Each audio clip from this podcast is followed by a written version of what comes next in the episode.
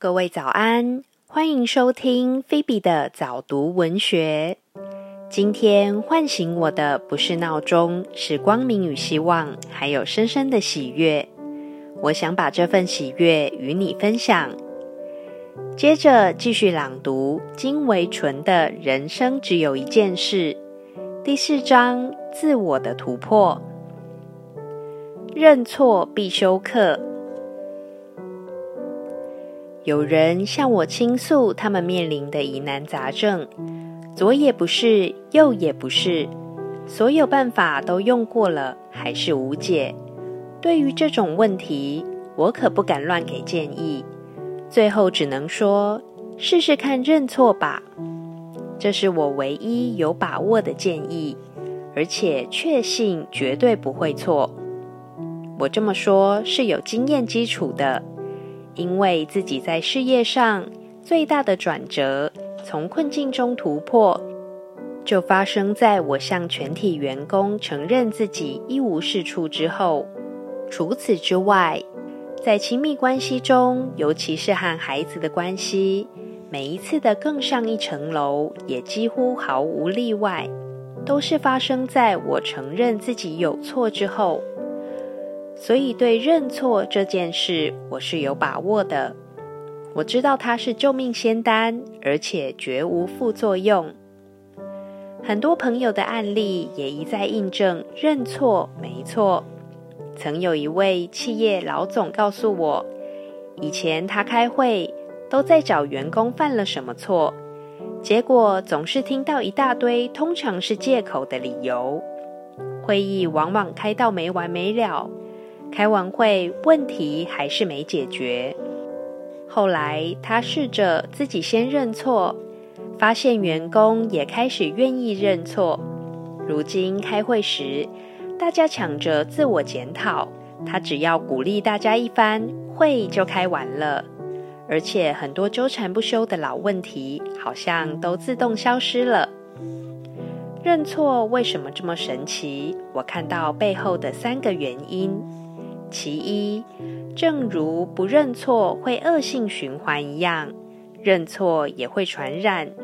只要有人开始，就必有人跟进，尤其居上位者带头，效果不可思议。其二，人有错不认，背后必有执念。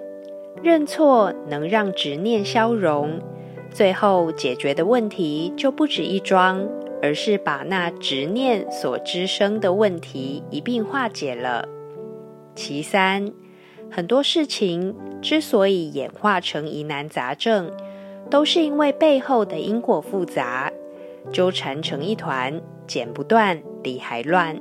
这种时候，所有的解决方案都难以避免造成进一步的对立，只有认错才能突破。认错虽然有奇效，但仍有必要提醒，它不能被当作管理工具使用。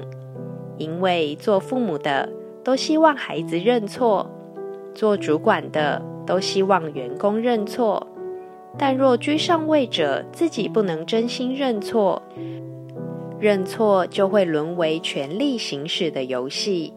居下位者不得不认错，内心会有委屈感，他们一定会想，有朝一日自己足够强大，就再也不必认错了。结果当然是误会一场。在我的经验和理解里，我知道认错是人生必修课，而且永远修不完，它会一直陪我走到人生的尽头，最后会变成不离不弃的好朋友。有它相伴，我就知道自己还在做功课。若是发现自己和它久违了，会吓出一身冷汗，二话不说，赶紧去补课。我所佩服的民间教育家王凤仪先生常说，找好处开了天堂路，认不是闭上地狱门。真的是这样，所以认错因无所谓而为，千万不能有条件。豁出去，许多朋友对我诉说他们人生面临的困境，情节各自不同，情况却十分类似，既都是既无力突破又无法放下，卡在缠缚之中，无计可施，无路可走。他们通常还会分析来龙去脉，对困境的缘由了然于胸，突破困境的对策也一清二楚。问题是，虽然明白上策该怎么做，却施展不出来，只能用下策，因循苟且，而且还一再重复，上演令人丧气且毫无希望的戏码。问他们为什么会这样，答案通常是，不是我做不到，而是因为别人。这种恶性循环的陷落情境，我一点都不陌生，因为在事业和人生上，我都遭遇过。时过境迁，我看到不同的困境，表面上南辕北辙，但自己能从困境中走出来，却有一个相同的转折点。在那个点上，内心深处会跑出一个声音，那就是豁出去三个字。在事业上，豁出去就是身败名裂，在人生上，豁出去就是人命关天。